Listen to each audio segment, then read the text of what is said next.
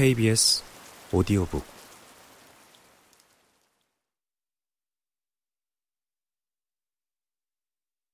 나는 종조부의 기록을 계속 보았다.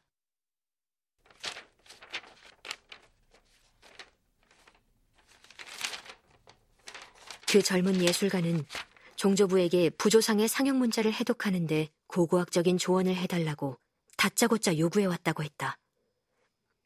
꾸민 듯한 태도와 학자연하는 말투가 어딘지 몽롱하고 과장돼 있었다.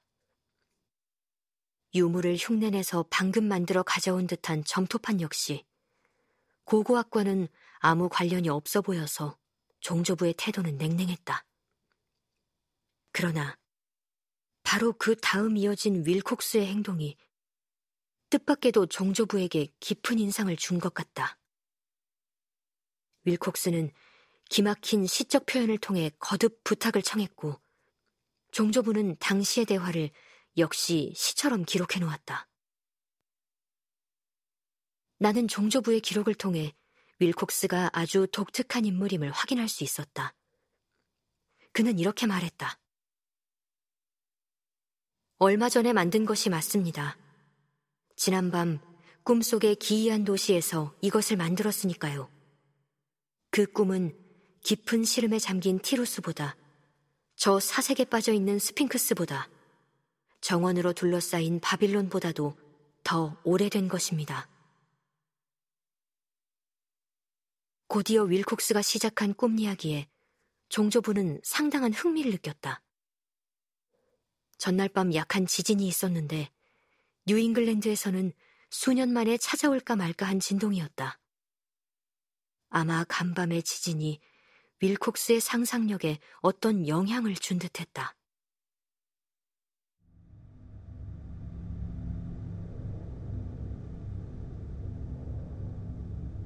그는 꿈속에서 거석과 하늘을 찌를 듯한 돌기둥으로 이루어진 광대한 도시를 보았다고 했다.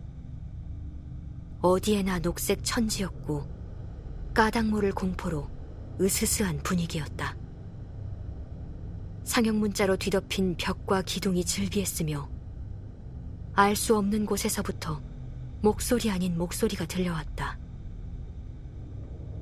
상상 속에서만 일정한 소리로 전해지는 그 혼돈의 감정. 그러나 윌콕스는 간신히 발음하기도 힘든 몇 개의 글자를 기억해냈다. 크툴루 파탄.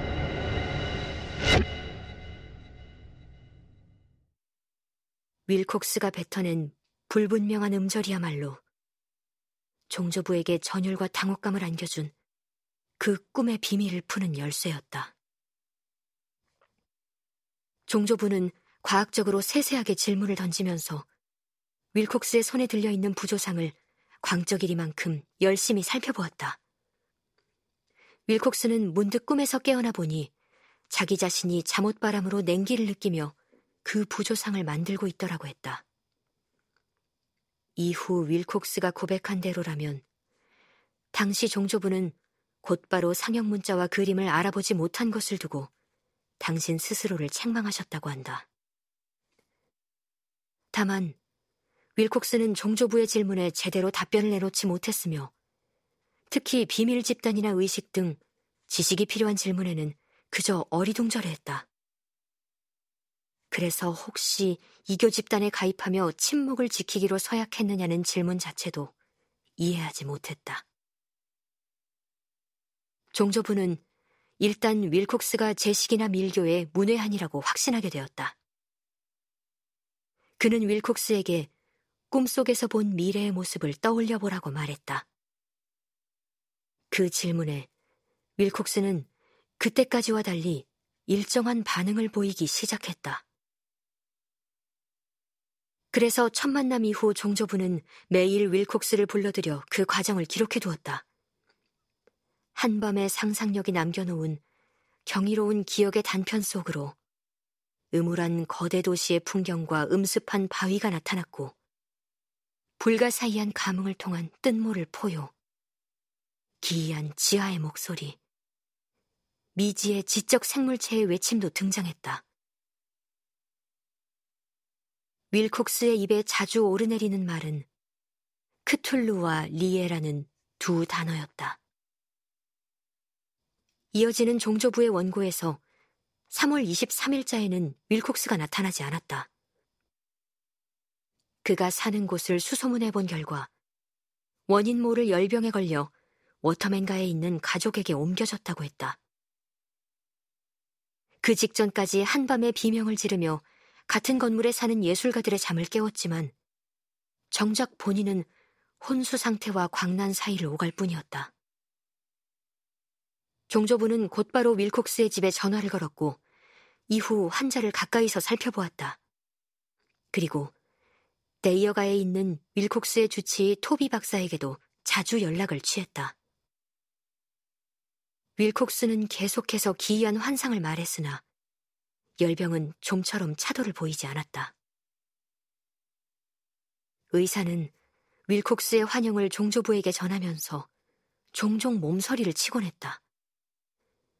전에 말한 꿈 이야기 외에도 그는 수 킬로미터나 되는 거대한 물체가 주변을 배회하고 있다는 생각에 사로잡혀 있었다. 윌콕스는 결국 그 물체를 정확히 묘사하진 못했지만 시종 극도로 흥분된 말들을 토해냈다.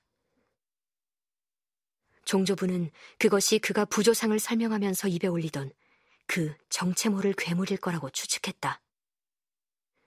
또한 의사의 설명에 따르면 윌콕스는 그 괴물에 대해 말한 직후 어김없이 혼수 상태에 빠져든다는 것이었다. 체온이 높긴 해도 고열이라고 할 정도는 아니었지만 토비 박사는 모든 증세를 종합해 볼 때 정신병보다는 열병에 가깝다는 진단을 내렸다. 4월 2일 오후 3시경 윌콕스를 괴롭히던 병마의 흔적이 호련히 사라져 버렸다. 그는 침대에서 일어나 자신이 부모님 집에 와 있다는 사실을 알고 깜짝 놀랐다. 게다가 3월 22일 밤 이후에 벌어진 꿈과 현실을 전혀 기억하지 못했다. 그로부터 3일 뒤, 토비 박사는 그가 건강을 회복했다는 진단을 내렸고, 윌콕스는 자신의 하숙방으로 돌아왔다. 그러나 종조부에게는 안 좋은 소식이었다.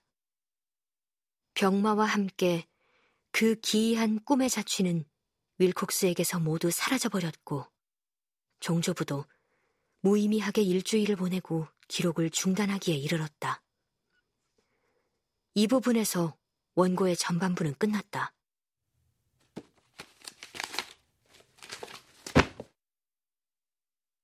하지만 따로 뿔뿔이 흩어져 있는 노트가 상당한 양이어서 검토할 만한 가치가 있어 보였다. 나는 여전히 그 윌콕스라는 예술가에 대해 의심을 버리기 힘들었는데, 당시 내가 깊이 빠져든 회의주의 때문일지도 모르겠다. 다른 노트에는 종조부가 윌콕스의 기이한 방문을 받은 시기 여러 사람들의 꿈을 기록한 내용이 실려 있었다. 당시 종조부는 주변 사람들에게 꿈의 내용이나 꿈에서 본 특이한 형상, 그리고 그 날짜를 조사하는 설문지를 보낸 것으로 보인다. 종조부의 설문지를 받은 사람들의 태도는 각양각색이었던 모양이다. 그러나 종조부는 광범위한 인맥을 통해서 보통 사람이라면 따로 비서를 두지 않고는 불가능했을 다양한 자료와 반응을 끌어냈다. 입수된 자료의 초기 원본들은 남아있지 않지만 노트에 완벽하게 정리된 상태였다. 각계각층의 보통 사람들, 세상의 소금으로 대변되는 뉴잉글랜드의 전통적이고 건전한 계층은 종조부의 관심을 부담스러워 하면서도 한밤에 형체물을 불쾌한 형상들을 보았다는 보고가 속속 종조부에게 전달되었다.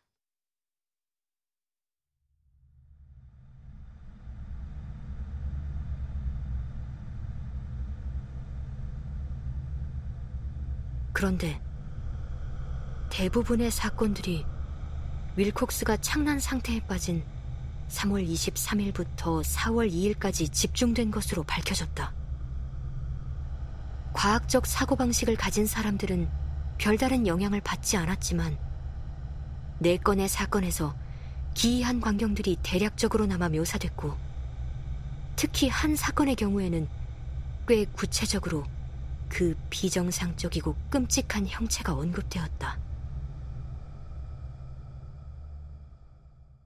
종조부의 설문지에 의미심장한 답변을 해온 사람들은 대부분 예술가와 시인이었으며 그들도 서로 답변을 비교해 볼 수 있었다면 아마 섬뜩한 공포를 느꼈을 것이다.